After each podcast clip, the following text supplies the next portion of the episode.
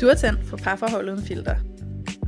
Jeg er Julie, jeg er seksolog, og jeg har specialiseret mig i tiltrækning, og hvorfor den vi tiltrækker aldrig er den forkerte, og hvordan vi kan bruge vores hårdknuder i parforholdet til at forløse os selv og hinanden. Og jeg er Louise. Jeg er selvværdscoach. Jeg hjælper kvinder med at få et kærlighedsfyldt og ligeværdigt parforhold ved at lære at elske sig selv først. Og sammen tager vi filteret af parforholdet. Hej og velkommen til Parforhold Uden Filter. I dag der øh, skal Louise og jeg snakke om noget, som øh, vi synes er super interessant, og som vi nok nærmest har været omkring i et eller andet format, i en eller anden udstrækning, i hvert eneste afsnit. Men øh, nu prøver vi at dykke lidt mere, mere ned i, hvad det er for noget. Og øh, det jeg snakker om, det er selvfølgelig antagelser. Og øh, når Louise og jeg, vi prøver at stille skarp på de her antagelser, så det handler det altså om at få blik for øh, vores individuelle perspektiv det filter, som vi ser verden igennem, og det filter, som vi også ser vores partner igennem. Fordi at øh, alt efter, hvordan det her filter er indstillet og programmeret, og hvad det er, vi ser, så kan der altså komme øh, meget forskellige udfald, og det er noget af det, som vi skal blive øh, bevidste om i dag, i det her afsnit. Og øh, jeg sidder her jo som altid sammen med den kære Louise. Hej Louise. Hej Julie. Hej. Kunne du måske øh, tænke dig at starte med at fortælle lidt om dine erfaringer med de her antagelser, eller lidt om, hvordan dit filter måske ser ud? Mm-hmm. Det kan du tro, jeg vil. Øhm, ja, jeg er sådan helt... Øhm, som jeg sagde til dig, inden vi startede med at optage, altså sådan det der træ, hvor jeg bare siger, at jeg kan bare plukke for træet af, ikke? Så, så ja. jeg føler bare, at jeg har sådan en helt load med, hvor jeg var sådan, hvad skal vi vælge? øhm, men ja, altså antagelser. Øhm, så for at tage det ud af teorien og ind i praksis, så det kan jeg jo godt lide at gøre, øh, så vil jeg gerne putte det ind i sådan hverdagssituationer øh, og oplevelser. Øhm, når jeg snakker antagelser, øh, så for at gå sådan helt ned i begyndelsen, eller hvad man kan sige, så kunne det være denne her oplevelse af, at du står i en situation med, øh, med din kæreste, og I snakker om et eller andet, eller du føler et eller andet, og inde i dig, der har du denne her grundfølelse af, det er jo sådan her, det er. Mm. Der er ikke nogen tvivl. Det er sådan her, det er. Det er det her, du mener, når du siger det, du siger. Øhm, jeg er ikke et spor i tvivl. Jeg stiller ikke engang spørgsmålstegn ved, at sådan som jeg oplever det, og sådan som jeg tænker om det, det er sandheden, det er virkeligheden, det er sådan, det er. Så det vil sige, at øh, du egentlig ikke engang stiller spørgsmålstegn, eller er bevidst om, at det du oplever, og det syn du har på sagen, er din personlige antagelse. Det vil sige, det er din subjektive oplevelse, som, som man kunne sige er dit verdenssyn, det er det du kommer fra, så det du hører, det du oplever, det der sker omkring dig, det ser du med dine egne briller, lige så vel som alle andre kan se det på andre måder, fordi de har nogle andre briller på. Men du skal blive bevidst om, at du overhovedet har de her, det her sæt briller, som du ser det hele igennem. Øhm, fordi jeg har i hvert fald i, i stor, altså med stor stil været øh, sådan, altså haft det sådan, at jeg virkelig havde den der følelse af, det er ikke et spørgsmål, det er jo sådan. Og det er jo også mm. det, du måske vil kunne fange dig selv i, hvis du står i en diskussion med din kæreste, og du så kan proklamere sådan, det er jo det du siger, når du siger det der, så er du jo i gang med at fortælle mig, at jeg er sådan her, sådan her. Hvad fanden kunne det ellers være, du skulle mene med det? Det er jo det, du siger. Men det er faktisk ikke det, der er blevet sagt, det er bare den betydning, du pålægger det, der er blevet sagt, og du kan simpelthen ikke se dig ud af, at der kunne være andre betydninger bag det, der er blevet sagt. Øh, så det er det der, når du optager noget med en så kraftig vidshed om, at sådan som du ser det, det må være sandt. Det må være den eneste virkelighed, der er omkring det, der sker så, mm. så, så er du i berøring med en antagelse. Og de her antagelser, de kan altså godt lave masser af ballade og rod for os i vores relationer. Øhm, så jeg tænker, at det kan hjælpe lidt måske at, at skære det ud i pap, så at sige. Tag det ud i nogle, øh, ja, ikke?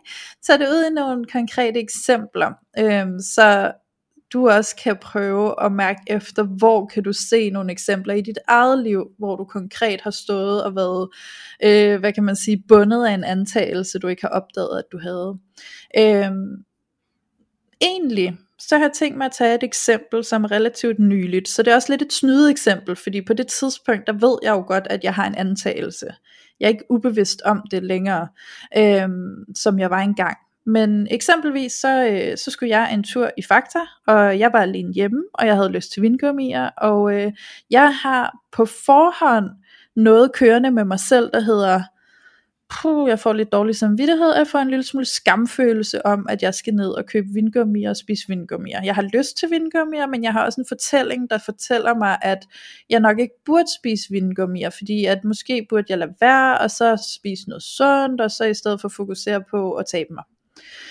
Så, øh, så jeg går i Fakta og har taget min beslutning om, at jeg vil altså gerne have vingummier. Og der går jeg ned, og jeg har den her lille samvittighed, den her lille skam, der følger mig stille og roligt, som jeg prøver at tillade, og jeg prøver ligesom at sige, det er okay, du er der, men jeg har stadig lyst til vingummier, og der skal også være plads til vingummier i mit liv.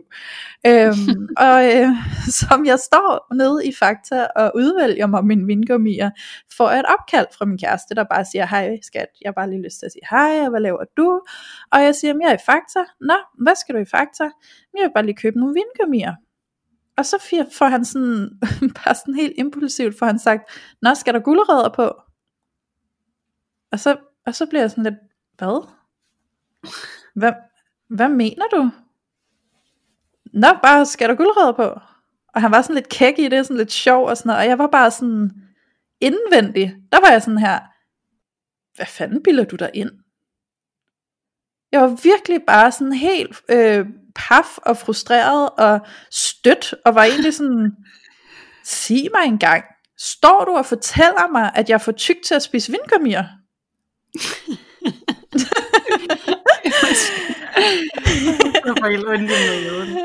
Men altså, så her håber jeg, I opsnapper, hvad det, hvad det faktisk er, der sker.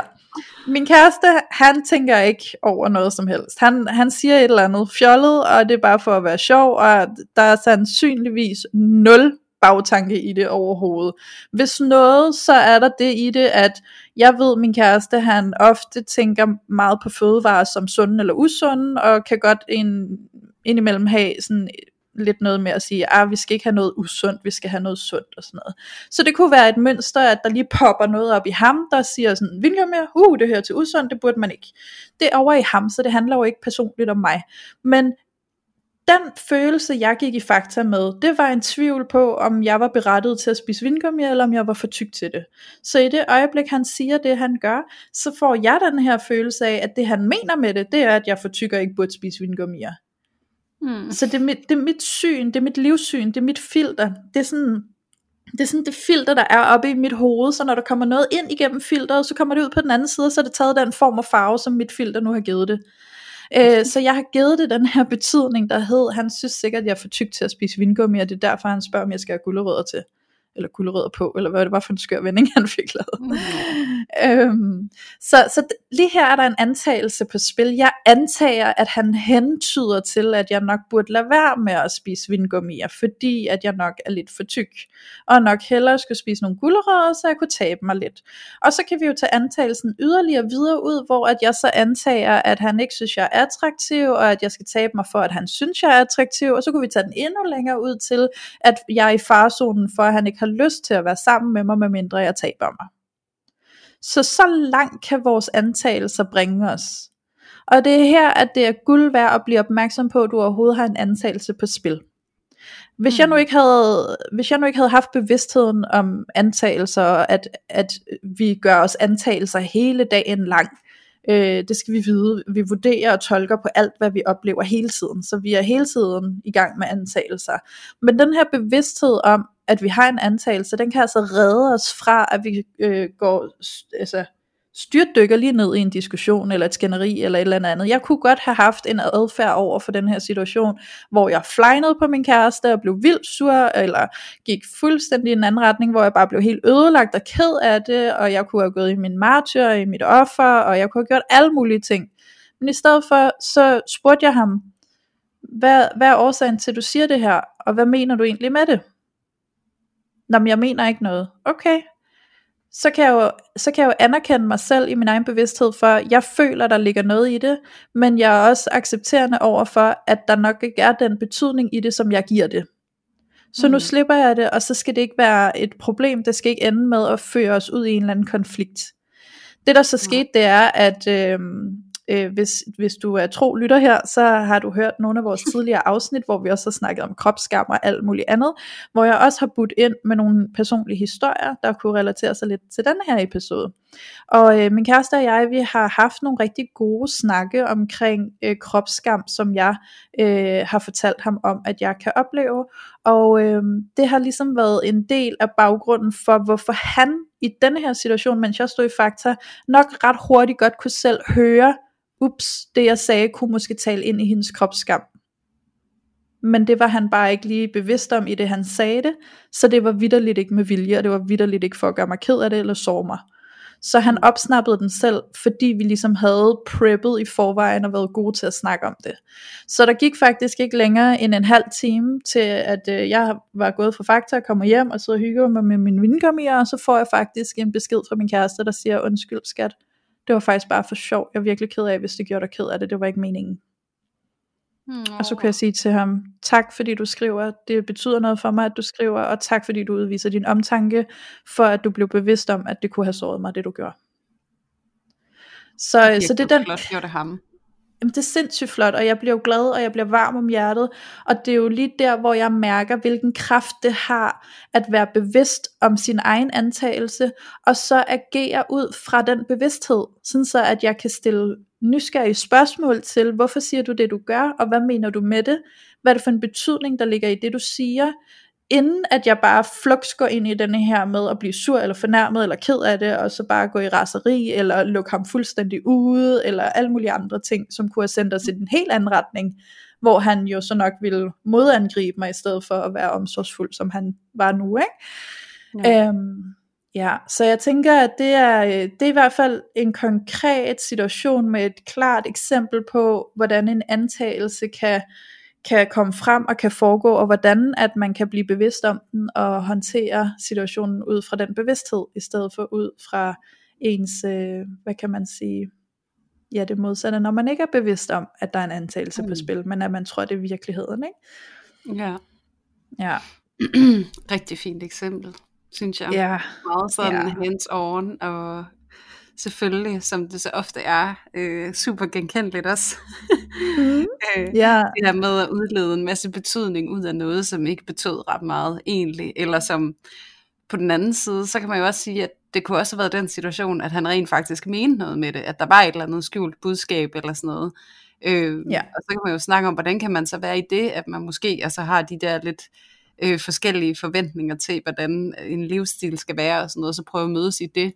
Bare lige sådan mm. den op, for der er jo nogen, der godt kunne stå i den situation, hvor kæresten måske faktisk havde en eller anden agenda om, at, at man skal spise øh, på en rigtig måde, eller hvad man kan sige. Ikke? Så jeg tænker bare lige for ligesom at fagne den. Jamen, det, det synes jeg er vigtigt, Julie, at du tager fat om. Ja. Øh, det tænker jeg næsten, at skulle vi lige tage den med, var? Ja, tag lige den med, Louise. For jeg synes egentlig, den er ret væsentlig, fordi der er jo nogen, ja. der er i de her forhold, hvor man måske altså, prøver lidt at trække nogle idealer ned over hovedet på hinanden. Ikke? Jo, præcis. Ja, fordi det synes jeg faktisk er ret væsentligt, det du siger der, fordi at øh, også for at give plads til, at hvis du står derude, og det viser sig, at din kæreste, han faktisk mente, jeg synes ikke, du skal spise vindgummier, for jeg synes faktisk, du er for tyk, jeg synes faktisk, du skal tabe dig, og jeg synes, du skal spise sundere, altså, øh, og man faktisk får ret i sin antagelse. Det skal der jo også være en rummelighed over for, sådan, hey, hvordan håndterer jeg lige det? Fordi der kan vi jo også flugt gå ind i vores offer, eller vores martyr, eller i, i hele den her dramatrækant, hvor vi, øh, hvad kan man sige, øh, taber os selv til den sorg, det er at stå i og føle, at man ikke er god nok, og man er forkert, som man er. Øh, mm. men, men også som, som du siger, Julie, det der med, at, at det i virkeligheden også bare et ideal, som jeg er oplevet her, ikke? Altså, jeg kan jo mærke i vores hverdagsbillede, at, at der er ofte, hvor jeg øh, øver mig sindssygt meget på det her med ikke at klassificere øh, fødevarer som sunde eller usunde, og det er sådan lidt kvæg Morten Elsø, hvis I kender ham, ham kan jeg godt lide at følge, jeg synes han har nogle sindssygt gode øh, views på kost, og på hvordan vi bruger kost i vores hverdag. Øhm, mm. Så jeg prøver ligesom at give slip på at kategorisere mad som sundt eller usundt, fordi jeg har opdaget, hvordan at det øh, fungerer restriktivt for mig, og hvordan at der kommer skam over visse fødevarer, og det i virkeligheden sender mig på afveje. Øhm, så, øh, men samtidig så er min kæreste, kan jeg, kan jeg se og kan jeg mærke i min hverdag, øh, ret optaget af, hvad der er sundt og hvad der ikke er sundt, og kan godt finde på en gang imellem at sige, øh, nej, det skal vi ikke have, hvis der er noget usundt på, øh, på hylden, det skal vi ikke have. Øh, og lige der, der bliver jeg grebet af en skamfølelse af sådan, hvorfor ikke? Eller sådan, hvorfor skal det gøres forkert? Så der er jo også noget med at skulle rumme det, og skulle ture og stå med dig selv i, enten at være sådan, okay, så hvis du synes, jeg skal tabe mig, eller hvis du har nogle andre idealer omkring kost, end jeg har, hvordan kan jeg så stå med det, uden at vælte? Hvordan kan ja. jeg acceptere, at det er den måde, du ser på det? Hvordan kan jeg ligesom gå ind og være rummelig over for, at det er sådan, du ser på det? Hvordan kunne jeg måske også acceptere sådan, jeg kan godt forstå, at du synes, jeg skal tabe mig, for det synes jeg faktisk også selv, men jeg har lidt svært ved det, og jeg ved ikke lige, hvordan jeg skal øh, gribe det an. Og så komme ind i en sårbar samtale, hvor at der bliver øh, givet bolden op til noget omsorg omkring det, og få givet udtryk for, det er svært for mig at vide, at du synes, jeg skal tabe mig. Fordi det gør det her ved mig. Jeg føler mig uattraktiv. Eller jeg føler, at du ikke vil have mig. Jeg føler, at du ikke kan tænde på mig. Jeg føler mig ja. udsat. Føler mig i risiko. Jeg føler mig i fare. Og så kom ud med alt det her, fordi det er egentlig også noget, jeg havde påtænkt at kunne komme lidt ind om i dag. Det her med faktisk at ture og vise dig, og vise din sårbarhed, og komme frem med de usikkerheder, de sårbarheder, der er i dig. Øhm, fordi der er en tendens, det har jeg i hvert fald selv mærket til, at tage en maske på, og så lade som om, og ikke åbne op for alt det, der føles sårbart. Men mm. som vi har snakket om 20.000 gange før, hvis du skal kunne stå i dig selv, og hvile i dig selv, så kræver det, at du kan åbne op om dine sårbarheder. Ja. Det kræver det simpelthen for at få den gyldne vej ind til at mødes i det her parforhold, og mødes i den her relation til at støtte hinanden og rumme hinanden, og få snakket om de ting, og det kræver, at du tør at være ærlig og sårbar. Mm. Ja, jeg håber det sådan lidt gav ja. noget til, til historien. Det gør det helt sikkert. Det synes jeg i hvert fald ja. her fra hvor jeg sidder. Øhm, ja. Og jeg tænker måske sådan for at gøre det sådan lidt uh, specifikt, nu snakkede vi også lidt om det, inden vi gik i gang med at optage, Louise, det her med, at man, når man kan putte det ind i sådan en, um, en opskrift af, at, mm. uh, og det er også noget, jeg har hørt i en anden uh, podcast, Adfærd med, uh, jeg tror han hedder Morten Strunge eller sådan noget, så den kan jeg Morten også godt Mønster. anbefale. Morten Mønster, tak. Yes. Uh, men uh, ja, nok om Morten Mønster og adfærd. Lyt til den, hvis I synes, at noget her er lige så spændende, som vi synes. Øhm, Men der øh, snakker de på et tidspunkt om feedback, og det her med, hvordan man sådan kan i tale sætte de her ting, som man observerer. Og der tænker jeg jo lige præcis i den der situation, Louise, der vil man jo virkelig kunne bruge det eksempel, fordi det, der bliver det i talesat, at man måske kan starte med at fortælle om sin observation. Mm. Øh, for eksempel, med, hvis vi nu tager din situation med din kæreste, ikke? Altså, jeg observerer jo, at du siger til mig i telefonen, om der skal gulerødder på min vingummier. Øhm, ja. Og så kommer tolkningen, så, eller betydningen, for det snakker vi også lidt om, inden vi gik i gang, det her med, jeg får det faktisk til at betyde, at du synes, at jeg spiser usundt, eller at jeg ikke er god nok, eller jeg bliver utrolig usikker på mig selv, jeg bliver bange for at blive valgt fra, alle de her ting, ikke? Og så kommer mm. dybere ned i de her betydningslag, og så kommer vi ned til noget, som vi har brugt på min uddannelse, som er øh, kerneantagelsen, den negative kerneantagelse, som vi alle sammen går rundt med, og den ser forskellig ud alt efter, hvordan vi er, eller hvor vi kommer fra, eller hvad vi er opvokset med. Men der kan det for eksempel være for mit eget vedkommende, der har jeg en negativ kerneantagelse, der siger, at du kan ikke blive elsket, hvis du er besværlig. For eksempel. Mm, yeah. Altså, du må ikke være til besvær, og du skal være meget sådan, hvad kan man sige, omstillingsparat, eller du skal præstere godt sådan gør mig bemærket, ikke? Så ja. det, der kunne det være noget for mig i det der med at være besværlig, og nu tænker jeg, hvis vi går tilbage til dit eksempel igen, så kan det jo være noget med at være attraktiv, eller man skal, det skal se godt ud på en eller anden måde, eller hvad det må kan være. Det kan godt være, det er et vildt dårligt eksempel. Ikke? Men det er at komme mm. helt ned til bunden af, og finde ud af, hvad er det, der skal til for, at du er værdig til kærlighed. Ikke? Altså, hvad er det, der jo. giver dig adgang til kærlighed?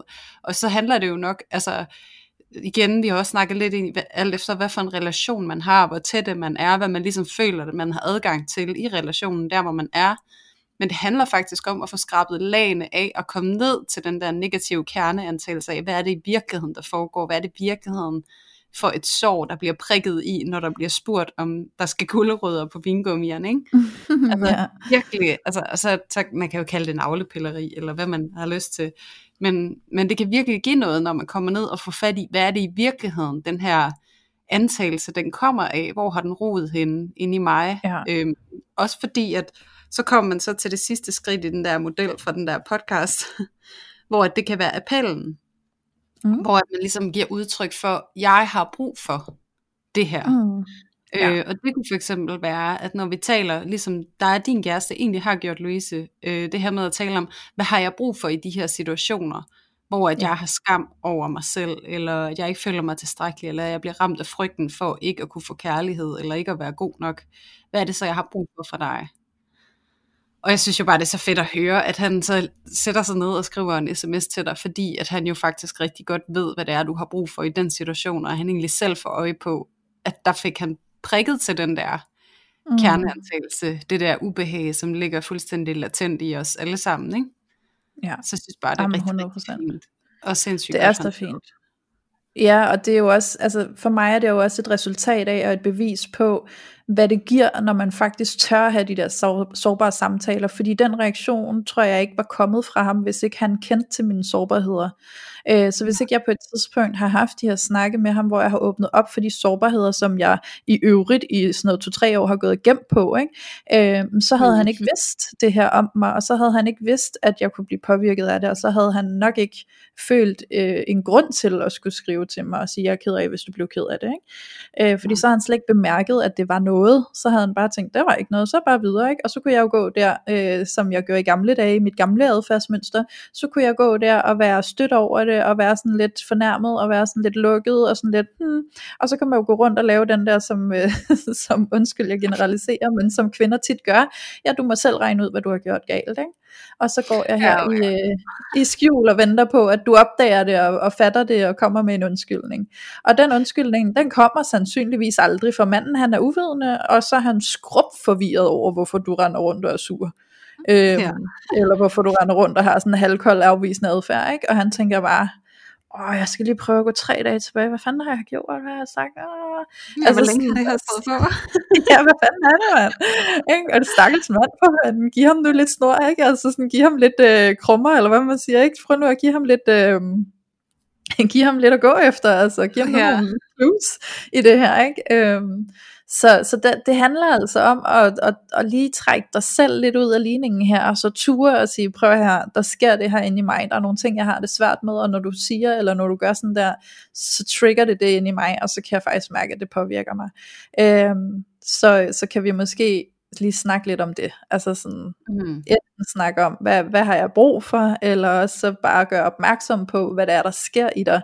Øh, gør opmærksom på, at du også har et behov for at vide, sådan, hvad mente du med det, du sagde, eller hvad mente du med det, du gjorde? Fordi jeg kan mærke, at jeg står og brygger 20.000 forskellige antagelser om, hvad du mente med det. Eller også så brygger jeg en meget kraftig antagelse. Ikke? Ja. Øhm, så, og det der med, som du også siger, Julie, når det bliver en kerneantagelse, ikke? Altså, så det er jo noget, der stikker sindssygt dybt. Altså det her for mig med kropsskam og vingummier, og jeg skal komme efter dig, i øvrigt sidder jeg bare fokuserer sindssygt meget på, hvordan en vingummi ser ud med en gulerod ovenpå. Det er helt skørt. øh, det, så, det bliver jeg nok nødt til lige at prøve. Men øhm, altså sådan, jeg har jo i, i, i led til alt det, der har jeg jo en kerneantagelse, en negativ kerneantagelse af, at jeg skal se ud på en bestemt måde, for at være attraktiv, og for at man har lyst til mig. Øhm, så det er jo også den, der ligger til, altså som, som er roden, som ligger til grund for den sårbarhed. Øhm, og det er jo noget, der fylder enormt meget, og som vejer meget tungt. Så selvfølgelig er det vigtigt, at han ved det. Ja. Altså nu siger jeg selvfølgelig, altså for mig er det selvfølgeligt. Øhm, det kan jeg ikke vurdere på andres vegne, men i, altså, som jeg ser det, så er det selvfølgelig vigtigt, at han bliver indvidet lidt i det, sådan så, at, øh, sådan så det ikke går helt af sporet, fordi vi misforstår hinanden og kører galt af hinanden, og at jeg render rundt med alle mine masker og prøver at forgive, at jeg er alt muligt, jeg ikke er, eller at jeg føler noget, jeg ikke føler, eller altså ja. jeg har jo kæmpet det lød lidt vagt, det jeg lige fik sagt der, så lige for at uddybe det. Jeg har jo brugt meget tid på, jeg har brugt meget tid på at skulle fremstå selvsikker på tidspunkter, hvor jeg egentlig var dybt usikker. Fordi jeg havde en idé om, jamen hvis han ser mine sårbarheder, hvis han ser mine usikkerheder, så synes han ikke, jeg er attraktiv, og så mister jeg ham nok. Så jeg, jeg har brugt så lang tid øh, i starten af vores forhold på at rende rundt med en maske, der bare fremstod selvsikker, og hold nu op, et helvede og en masse energi, jeg brugte på øh, at undertrykke mine følelser. Og på et eller andet mm. tidspunkt, så, så flyder bæret bare over, og så eksploderer du i en eller anden reaktion på den sårbarhed, der bare er blevet undertrykt for længe. Ikke? Ja, og det er ja. jo det der med, at altså egentlig det, det er to forskellige forløb op til den her eksplosion, ikke? Fordi det ene forløb, det er jo, at du undertrykker den her frygt, eller den her skam over dig selv, eller den her negative kerneantagelse helt vildt meget, og at du mm. ligesom selv går og prøver at lede efter beviserne på, om det er sandt eller usandt. Øh, ja. Og så er der den anden, hvor at du faktisk eksponerer den her kerneantagelse og stiller dig selv totalt meget i skudlinjen for at få bekræftet lige nu og her, om det er sandt. Ja. øhm, og det kan virke utrolig angstprovokerende, at det her med, at nu for mit eget vedkommende, hvis jeg skal sige til min kæreste, ved du hvad, jeg kan mærke, at jeg er sindssygt optaget lige nu af, at en frygt omkring, om du må kan elske mig, hvis jeg er til besvær for dig. Det er jeg faktisk mm. ikke sikker på, at du kan, og det er virkelig angstprovokerende for mig at sige til dig.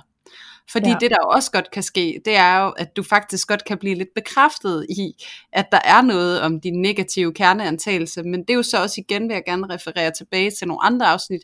Du har jo så også tiltrukket en, som kan gå ind og aktivere dig i det. Så der kan jo ja. sagtens være en naturlig modstand fra den partner, du har tiltrukket på din negative kerneantagelse. Øhm, så nu mm. det her med, at jeg ikke vil være til besvær for eksempel, ikke? så er der jo en rigtig god og stor sandsynlighed for, at jeg tiltrækker en partner, som har svært ved at holde af mig, når jeg, når jeg er til besvær. Ja. Øh, og det viser sig, at det har jeg også.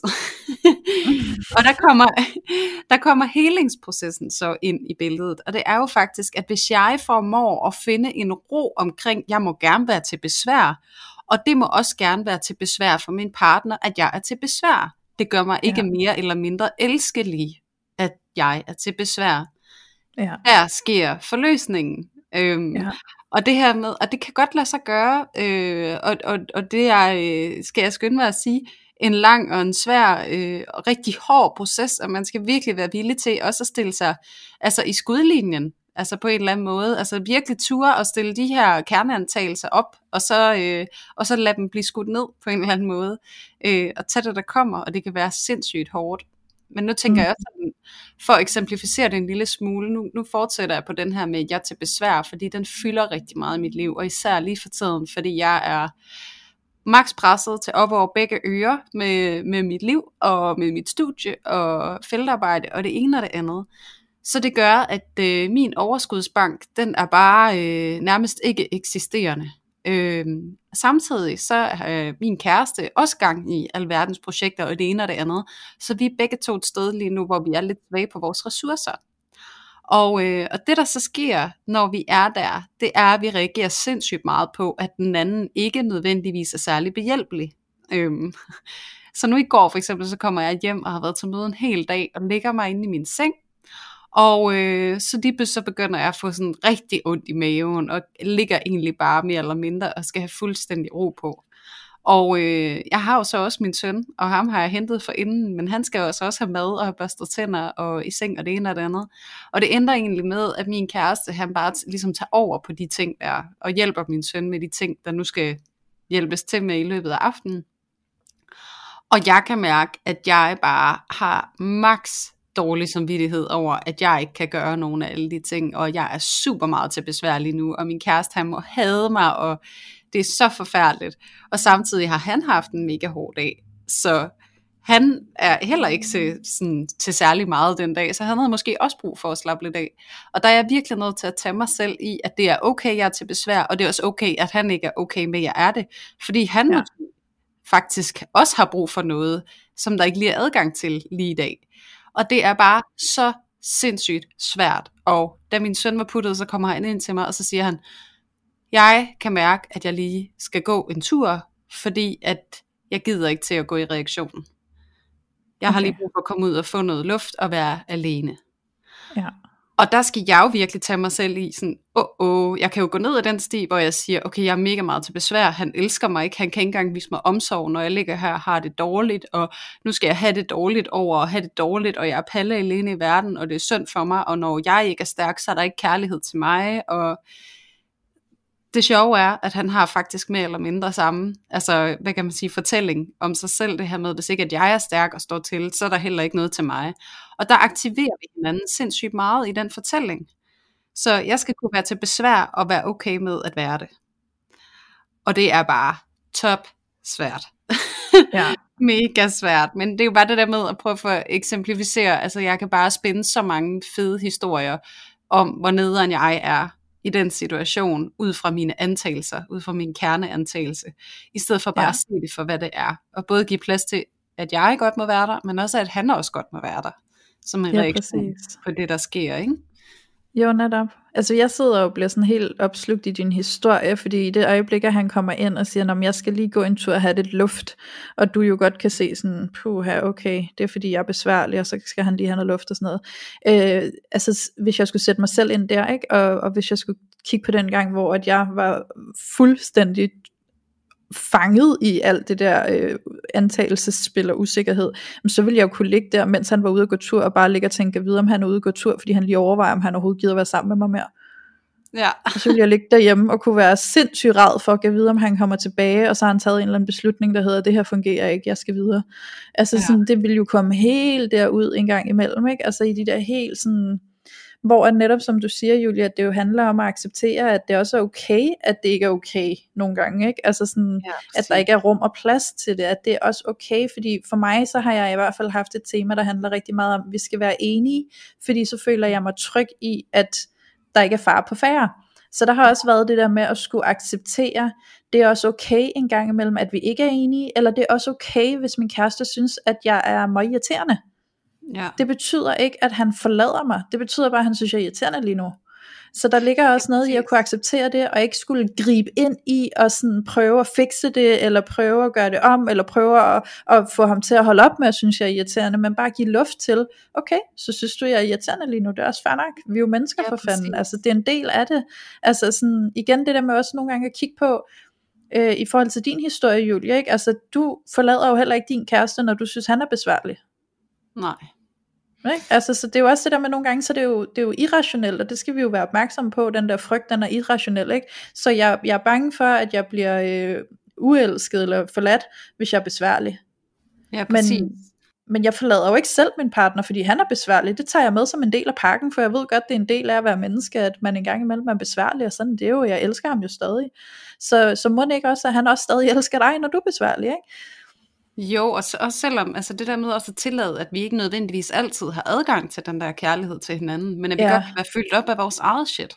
Øhm, ja. Fordi noget af det, der også kan komme hen over mig, i den situation, hvor jeg ligger i sengen i går, og min kæreste siger, at han vil gå en tur, der er der en mm. impuls i mig, som siger, øh, spørg ham lige, om der er noget galt. Eller ja. øh, du skal lige være sikker på, at I er okay, inden han går, så du ikke behøver okay. at bekymre dig om, at han er væk. Øhm, ja. Netop som du også siger, Louise, at ligge med alle de her tanker, al den her frygt for, oh my god, hvad kan det her udvikle sig til, når han kommer hjem igen? Ja, præcis. Og der skulle jeg virkelig tænke mig om, okay, det er det her, jeg har impuls til at gøre. Hvor kommer det fra? Jamen det kommer fra den her negative kerneantagelse. Jeg har brug for at blive afkræftet i min antagelse om, at jeg er til besvær, og jeg er uelskelig, fordi jeg er til besvær. Ja. Så hvad, vil det, hvad, hvad har jeg egentlig brug for at gøre? Jeg har faktisk brug for at overbevise mig selv om, at jeg godt må være til besvær, og at jeg også har adgang til kærlighed, selvom jeg er det. Okay, men hvordan manifesterer jeg det for mig selv lige nu? Jamen ved at vise ham, at det faktisk er okay, at han også er til besvær, ved at han går, selvom jeg har brug for ham. Ikke? Og nogle gange jo. så er det det der med at prøve så, så, så se udefra, se dig selv udefra, og se, hvad vil det modsatte måske være, eller hvad vil være noget andet at gøre? Fordi det der med at blive sådan paranoid, og sådan, er vi okay, og sådan, det, jeg kender jo resultatet. Øhm, mm. Og jeg kan godt se, at jeg er til besvær, så hvad er det, jeg vil med det?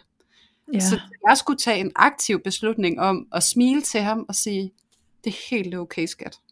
Ja, præcis. Og ikke mere end det. Ikke noget med, hvornår kommer du tilbage, eller hvor skal du hen, eller er vi okay, eller alt det der. Ja. Fordi det der med at bare se, okay, han er presset lige nu.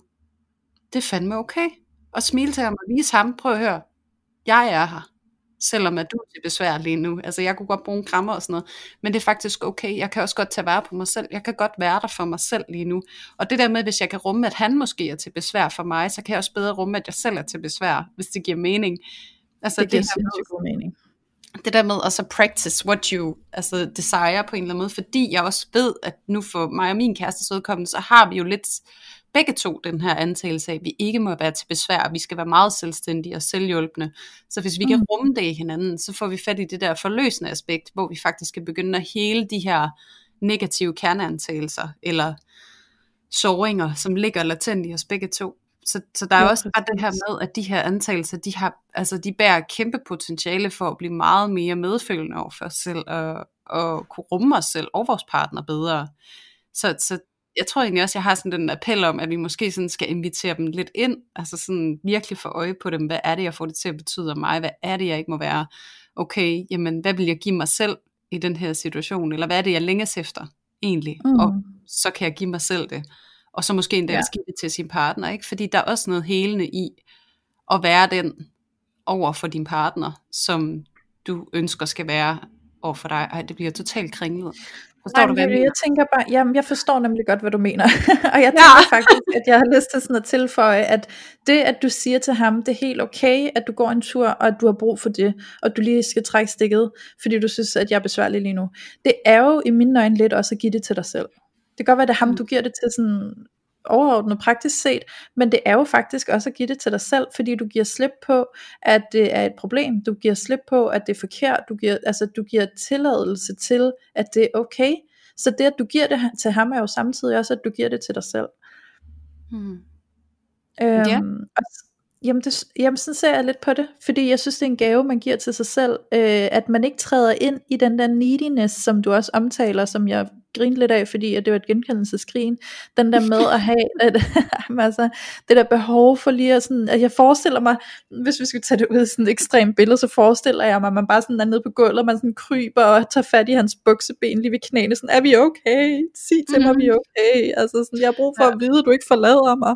Øh, altså sådan, den der sådan virkelig needy, ikke? Altså, og det er jo sgu heller ikke lige det tidspunkt, han har brug for, at du er needy. Altså sådan, det er jo ikke lige der, at han kan rumme den neediness. Det er heller ikke der, at han vil med den største kærlighed kunne overbevise dig om, at I er okay. Fordi lige der har han bare mest af alt brug for lidt afstand og lidt luft. Så der er også noget i nogle gange at spørge sig selv, okay, så alle de her øh, spørgsmål, jeg kan mærke, at jeg impulsivt har lyst til at brælle ud, så som er vi okay? Mm, hvad vil det forandre for mig, at jeg spurgte? Vil det overhovedet ja. forandre noget for mig, eller vil det faktisk forvære min frygt for, om vi er okay, fordi hans svar ville ikke kunne være særlig overbevisende lige nu. Så vil, vil det i virkeligheden forstærke min frygt om, at vi ikke er okay. Og så vil jeg kunne mm. sidde og gå dybere ned i, den, øh, i det hul med mig selv. Så der er også noget i at, at tænke, vil det hjælpe mig lige nu at spørge, om vi er okay?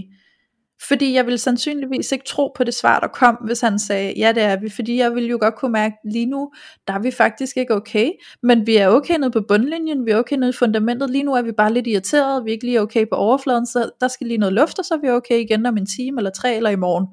Altså, så også at gå ind og være lidt øh, rationel og øh, realistisk over for dig selv. Simpelthen tage dig selv ud af den der øh, uvirkelighed, som du er tryllebundet ind i, lige der med dine følelser, og så faktisk tage det hele ud af ligningen, de her følelser ud af ligningen, og så være realistisk og rationel. Nej, det vil ikke hjælpe mig lige nu at tække og bede om at få at vide, at vi er okay. Lige nu, der vil det hjælpe mig at acceptere, at lige nu der er lidt en knude, og han går lige og får noget luft, og det er okay, og jeg stoler på, at han kommer tilbage.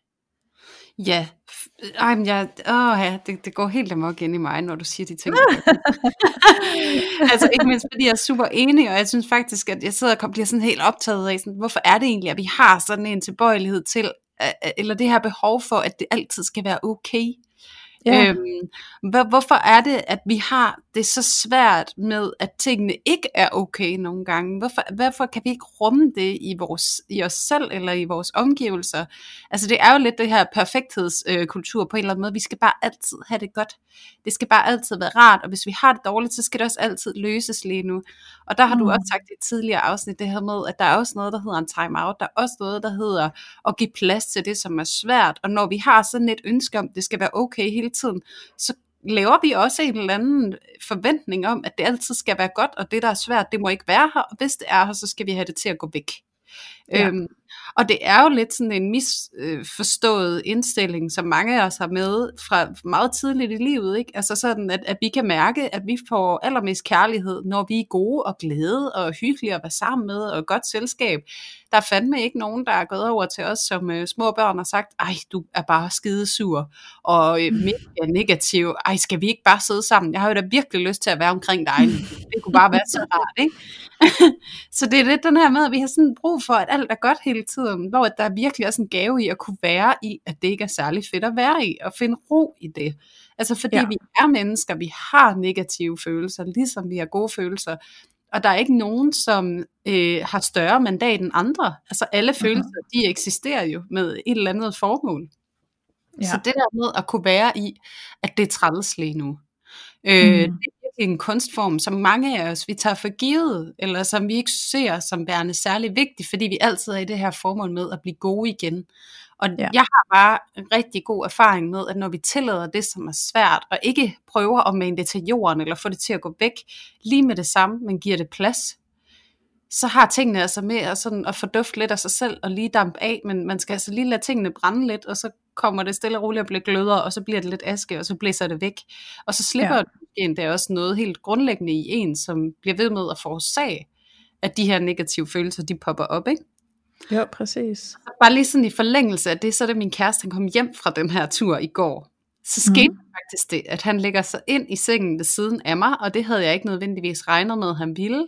Og jeg skal bare lige sige, i mellemtiden fra han gik til han kom hjem igen, der var jeg faktisk helt okay. Jeg havde lige tanken om, øv, træls, jeg er ked af, at han er så presset. Jeg er ked af ikke at kunne få det til at gå væk, men jeg er faktisk også okay med, at jeg har det svært, og jeg er også okay med, at han har det svært, men jeg har det svært. Øhm, mm. Så jeg fik den der ro, og den har jeg altså ikke altid haft, skal jeg skynde mig at sige, så det kan altså noget, når vi giver det lov til at være der. Ja. Øh, og ser os selv okay i det. Og øh, da han så kom hjem, så lagde han sig så ved siden af mig, og øh, så spurgte han, om jeg havde lyst til at se et eller andet på Netflix. Og øh, så fandt vi en serie og satte den på. Og øh, så lå han egentlig bare lidt for sig selv, og øh, tog ikke rigtig kontakt eller noget. Og så stiger han stille og roligt til mig af sig selv. Øh, jeg er lidt ude af mig selv. Jeg har det ikke sådan helt vildt fedt. Øh, men du må gerne røre ved mig. Øh, og jeg vil gerne ligge her og hygge mig sammen med dig. Nå. Så det der med, at bare sådan, i stedet for at jeg var sådan, jamen hvad er der galt skat? Skal vi snakke om det? Hvad har du brug for? Øh, hvad kan jeg gøre for dig? Øhm, skal vi ikke snakke om det så, hvis der er noget? Så i stedet mm. for, så er jeg bare sådan, okay, tak fordi du fortæller mig, hvordan du har det. Er det okay, at jeg ærer dig lidt på ryggen? Ja. Øhm, har du lyst til det? Så det der med ikke nødvendigvis at grave i det, men også give sin partner muligheden for lige at være i det, der er svært, og at du viser dem, at du faktisk godt kan håndtere, at de er i det. Så ja. heler I hinanden. I stedet for sådan, åh oh, nej, du har det svært, det skal jeg da have til at gå væk, fordi det gider vi da ikke at være i, det der. Det er da ikke særlig fedt. Så ja. bare prøv at, at lære jer selv at tillade det at være der, og give omsorg i det. Det er, det er øh, Ja, og det er en sindssygt fin øh, betragtning, eller hvad skal vi sige, altså sådan, det, det er så fin en balance at få øje på, det der med, hvornår er der brug for, at vi snakker om tingene, og hvornår er der brug for, at vi bare er. Ja. Altså den der, hvor at indimellem, så er der faktisk ikke brug for at snakke om det, for vi ved faktisk godt, hvad det er. Så vi er egentlig bare. Og så tillader vi bare, sådan, det er som om, at jeg nogle gange, når jeg har det der space med min kæreste, hvor der er et eller andet, men vi tager det ikke op, fordi vi ved godt, der er ikke brug for at tage det op, vi ved godt, hvad det er. Så vi mm. er bare med det, og så tillader vi at øh, sunde os, og så kommer vi selv op til overfladen igen, når vi er klar. Det er, der er noget helt vildt fint i det. Altså sådan noget helt sådan sårbart smukt og fint i det. Jeg føler virkelig en connection til den der, når vi er indforstået med det, og bare kan være, og bare kan tillade det, og så skal det nok selv ligesom komme i orden, når det er klar til det, ikke? Ja, øhm, præcis. Så det er så fint, at det er en balance, man lærer, og det lærer man individuelt, men man lærer det også som, øh, som, som par sammen, den der balance i, hvornår har vi brug for at kigge på tingene, og hvornår har vi brug for at bare give det plads, fordi vi godt ved, hvad det allerede er. Ja. Øh, det er så fint. Øh, ja. Og så tænker og så, jeg måske, at Ej, må jeg, må jeg sige noget? ja, der må du gerne.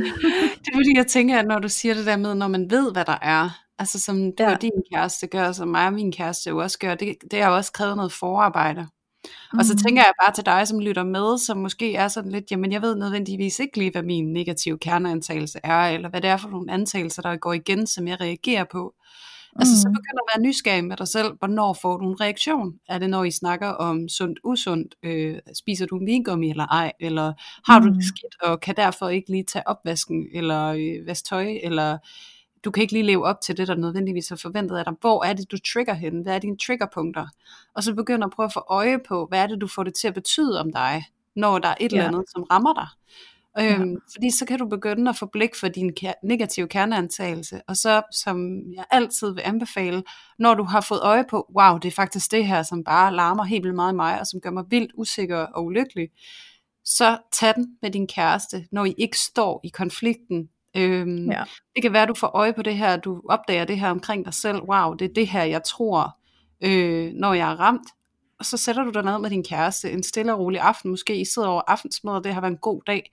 Og så åbne den op og sige, hey, jeg har fået, fået øje på noget omkring mig selv, som jeg rigtig gerne vil dele med dig. Det betyder ja. faktisk rigtig meget for mig. Fordi at så tager I den ude af affektion. I sidder ikke og er i en konflikt, hvor du er ramt i, at det er sandt, det her du antager omkring dig selv. Øhm, fordi det giver meget mere volumen og værdi til øh, samtalen, at du ligesom kan tale om det ud fra et sted, hvor du er i dit voksne, hvis man kan sige det sådan. Fordi når du er i din negative kerneantagelse, så er du ofte i dit indre barn. Der er du ja. sådan barnlig såring, så du er nødt til ligesom at kunne tale lidt om den som den voksne, også for et eller andet sted at passe på dig selv, sådan at du føler, at du eksponerer den her del af dig øh, i et setting med dig selv, hvor at du er i en eller anden måde stand til at kunne tage vare på dig selv. Og det med, og med det sagt, så vil jeg sige, at det er ikke nogen garant for, at du øh, kan sidde og fortælle det her, og så kan du faktisk godt komme i reaktion, mens du fortæller om det, fordi at du begynder at forholde dig til det og orientere dig mod det. Men det er mm. bare for ligesom at prøve at blive netop øh, bekendt med hinandens øh, krummelyer, øh, kerneantagelser, mm. ligesom ja. du og din kæreste er, Louise, og ligesom at jeg og min kæreste, vi også er. Sådan at ja. vi kan få lov til at arbejde subtilt og direkte og indirekte med dem, og begynde at hele noget i det, ikke? Men jeg synes det er sindssygt vigtigt det du lige pointerer det der med Tag den når det er at du ikke er i konflikt Og når I ikke er midt i en eller anden form for øh, Diskussion eller hvad det kunne være øh, Fordi du, altså, du får også øh, Du bliver modtaget helt anderledes Når du ja. tager den øh, på et tidspunkt, hvor alt egentlig går fint, og alt er okay, og du egentlig kan mærke, okay, her er der en åbning til, at jeg har lyst til lige at fortælle om det her. Øh, fordi man kan sige, forskellen ligger i, at din partner vil kunne modtage dig neutralt, så at sige. Og du vil mm. kunne, du vil kunne formulere dig, du vil kunne præsentere det, der sker på en meget mere fattet og konstruktiv måde. Øhm, jeg, jeg ved ikke, kender du det, hvor at jeg, det, er sådan, det er meget tydeligt ind i mig, men jeg synes ikke, jeg formulerer det særlig godt. Øhm, jeg men synes, jeg har bare selv, det rigtig haft, godt. jeg har selv men må jeg sige noget, Louise? Ja. Fordi jeg sidder og tænker, at det du, det du lige præcis siger nu, det er, at du skal ikke tage den, når du står i fakta og kigger på vingummi og din kæreste ringer. Ja. Men måske sæt, gå hjem og så skriv det ned, at det her skete, og jeg oplevede det her, og jeg fik det sådan og sådan her, og det var det her, jeg begyndte at tro på omkring mig selv og det gør ja. mega ondt. Skriv det ja. ned som en note til dig selv. Bliv bevidst omkring, hvad det er, du føler, hvad du gør, og hvad det, hvordan du handler på det her, du bliver ramt af. Ja, og så tag den. ja fordi, ikke når ja, fordi du når du, Nej, præcis. Og i virkeligheden er det jo, nu, nu siger du, når du står i fakta, ikke? Jeg vil sige, når du står midt i følelsen. Fordi ja. det er jo, når du står midt i dit offers følelse af at have, øh, have det svært med dig selv, og have måske også ondt af dig selv. Og, og, og så kan det godt blive tvistet lidt til en frustration, og så kan det blive lidt et angreb, og det kan blive sådan lidt øh, en beskyldning også, der kan komme på spil. Mm. Så der, der kan komme nogle helt andre sådan følelser i spil i den kommunikation, du har med din partner, hvis du tager den lige, når du er ramt af noget. Og det særligt er blevet ramt, fordi han eller hun har sagt eller gjort et eller andet, der har trigget det, fordi så vil han eller hun måske stå med en ansvarsfølelse for, at det er deres skyld, du har det dårligt. Øhm, og det vil sige, at det du siger, bliver ikke hørt tydeligt og klart, fordi mm. det lige pludselig bliver, øh, kommer ind i deres filter som en sortering på, sådan, wow, er det mig, der er skyld i det her, hvad, hvad har det med mig at gøre, hvorfor skal jeg nu have den, eller, øhm, så der er altså en kæmpe forskel på at komme og fortælle om det, som en personlig ting, du har med dig selv, og så på at fortælle om det midt i en reaktion på noget, der er sket i jeres samspil. Øhm, det har jeg øh, erfaring med helt personligt, begge dele, og kan virkelig se guldet, fordi jeg bliver mødt af en helt anden mand, når jeg fortæller ham om det ude fra en eller anden form for situation, og så på, hvis jeg fortæller ham om det midt i situationen. Ikke? Øhm, ja. Og det er enormt forløsende at kunne snakke med ham ude for situationen, fordi han møder mig med så meget mere omsorg og forståelse, han lytter tålmodigt, og han har ikke travlt med at skulle forsvare sig mod et eller andet, der måske hører situationen til. Så øh, dybeste anbefaling. Ja, præcis. Fordi så, så sidder man bare på en eller anden måde og kommunikerer fra det der barnlige sted der, som ikke rigtig ja. egentlig kan få blik for, hvad er det egentlig, der foregår, hvad er det egentlig, jeg har brug for. Øhm, ja. Plus at man jo også i, i følelsen kan risikere at være aktiveret lidt af det samme, og måske faktisk bare blive bekræftet i den her negative kerneantagelse. Eksempelvis som, som min kæreste og jeg, vi kan blive ikke med det her med at være til besvær, at jeg føler ikke, at jeg må være til besvær, og han synes faktisk, det er lidt træls, jeg til besvær, ikke? Fordi, jo. sådan, så, så, det kan jo også blive lidt sprængfarligt, ikke? Fordi det er jo noget, der er dybt, det er noget, man skal have respekt omkring, det er noget meget ømtåligt, som er meget gammelt. Øhm, ja men, men nu igen, fordi vi også ved det, så kan vi godt sådan arbejde omkring det. Øhm, mm. Og det er jo også altså dig, som skal få øje på, hvor de negative kerneantagelser kommer fra. Der, der skal du jo øh, blive bevidst omkring, okay, hvor starter det? Hvor har det rod henne? Fordi det hjælper også nogle gange, når du skal i tale sætte det over for din partner, at du tager det ud af parforholdet og over i dig selv og refererer Præcis. det tilbage til dine tidligere erfaringer. Øh, for mit eget vedkommende, det her med at være til besvær for eksempel, det var, at, at min mor jo, som mange af jer ved, har været hjerneskadet, og at jeg har taget en stor del ansvar, nok også mere end hvad godt er, Øhm, og der var ikke så meget plads til mine behov, eller hvad jeg som sådan havde brug for, fordi at der ligesom var noget andet, der fyldte. Plus at min mm. mor kunne have det her manglende overskud, så hvis jeg havde et eller andet, så oplevede jeg den her vrede eller frustration over, at det var godt nok besværligt, eller ej, hvorfor skulle du lige være syg i dag, og det passer mig godt nok dårligt. Og, altså, og mm. ikke sådan, fordi jeg tror på, at det var det, hun ville med det, eller det var sådan, hun reelt set havde det, at hun ikke elskede mig, men det var det, jeg fik det til at betyde. Okay, ja. jeg være til besvær, for hvis jeg er til besvær, så forsvinder kærligheden fra mor. Okay, mm. jeg er til besvær lige nu i min relation til min kæreste. Hvad er det, jeg tror, der sker, når jeg er til besvær? Så forsvinder kærligheden, så er jeg ikke elskelig mere. Okay, ja. det er det, jeg bliver aktiveret i. Det er noget virkelig gammelt, som aktiverer sig her. Og hvis jeg sidder og fortæller min kæreste det, fordi så tager jeg ansvaret væk fra ham. Det er ikke din måde at være på som sådan, men det er min tolkning af din måde at være på, som har rodet tilbage i noget, som slet ikke er her mere. Og det vil jeg ja. gerne vise dig, at det har jeg blik for. Fordi at så er det netop, at vi kan tale om det som noget, som ikke bliver sådan, hvad kan man sige, så invaderende på partneren. Altså sådan, det ikke er partneren, Præcis. som sådan, får ansvaret, øh, men at du holder ansvaret hjemme ved dig selv, og ved din tolkning ja. af, hvad det er, du observerer. Ikke? Netop. Ja, jeg ja. håber, det giver mening. det gav mening, Julie. Det er så fint. Jeg, øh, ja, jeg, jeg synes det her, det er, jeg synes altid, jeg ender med at sidde og tænke, det her, det er et dybt emne, vi kunne snakke meget mere. ja. øh, men for fanden mand, det er det hele jo også.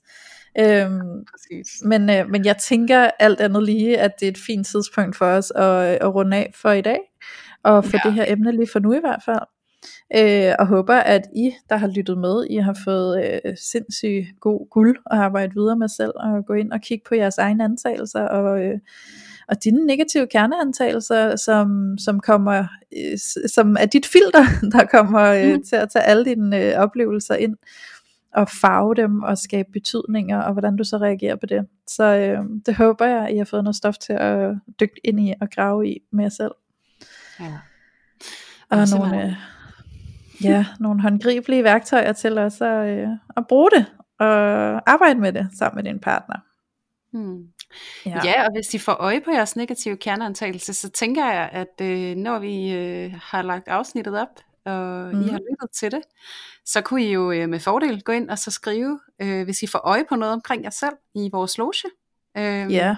Og så dele det med hinanden øh, netop til inspiration og øh, lidt aftabuisering for alle os andre, at vi alle sammen, vi går altså rundt med noget, og det er altså Præcis. helt normalt og helt menneskeligt, og øh, det er bare det fine, at vi kan få øje på det, fordi at så behøver det ikke at styre os mere. I hvert fald det ikke være så fint. Omfang, ikke? Jamen præcis, det er jo det der med at tage skammen ned i lyset, ikke?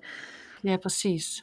Ej, det kan være mega fedt. Lad os, øh, lad os lave sådan en tråd ind i lotion, og så kan I komme ind med jeres... Øh, Og I behøver ikke have regnet ud, hvad jeres kerneantagelse er, negativ kerneantagelse, hvis I føler, at jeg er sådan lidt nye på det. Men så bare skriv et eller andet, du kan mærke. Det her er i hvert fald noget, der larmer i mig, kan jeg mærke. Så det kunne godt være et eller andet. Mm. Øhm, det kunne være mega fedt, fordi det er virkelig, virkelig det, der virker, når vi kan, øh, når vi kan åbne op over for hinanden og se, at vi går alle sammen rundt med de her følelser. Ja, præcis. Og det kan jo være, at bare det, at jeg kan skrive derinde, for eksempel, så kunne jeg jo skrive, at jeg er pisse bange for, at jeg ikke er elsket, når jeg er til besvær, ikke? Og hvis mm. bare en, to eller tre skriver, ej, det kender jeg bare godt, ikke? Så lige yeah. står vi i den situation, at jeg ikke er alene med følelsen, som jo altid gør følelser meget værre og sværere, det er, når vi tror, at vi står alene med dem. 100. Så, øh, så, så bare lige øh, husk at have det i mente, og der er ingen rigtige og forkerte svar. Det er altså bare super mm. cool, når I skriver noget derinde, så gør det. Og yeah. del jeres lytteoplevelse, så vi kan få flere med, og flere ind i lotion også, så vi kan blive ved med at dele med hinanden, og, og udvide det her space, hvor vi kan yeah. være med os selv og hinanden. Ikke? Det kunne bare Helt være sikkert. Det kunne være mega luksus. Yes. Så gør det. Og øhm, ja, så tænker jeg egentlig bare, at jeg vil sige tak for i dag, Julie. Det har været sindssygt spændende endnu en gang. Ja, selv tak, Louise. Det har ja. Ja, det har så. Så øhm, vi snakkes ved på næste mandag. Det er det, vi gør. Hej. Okay, det. Hej.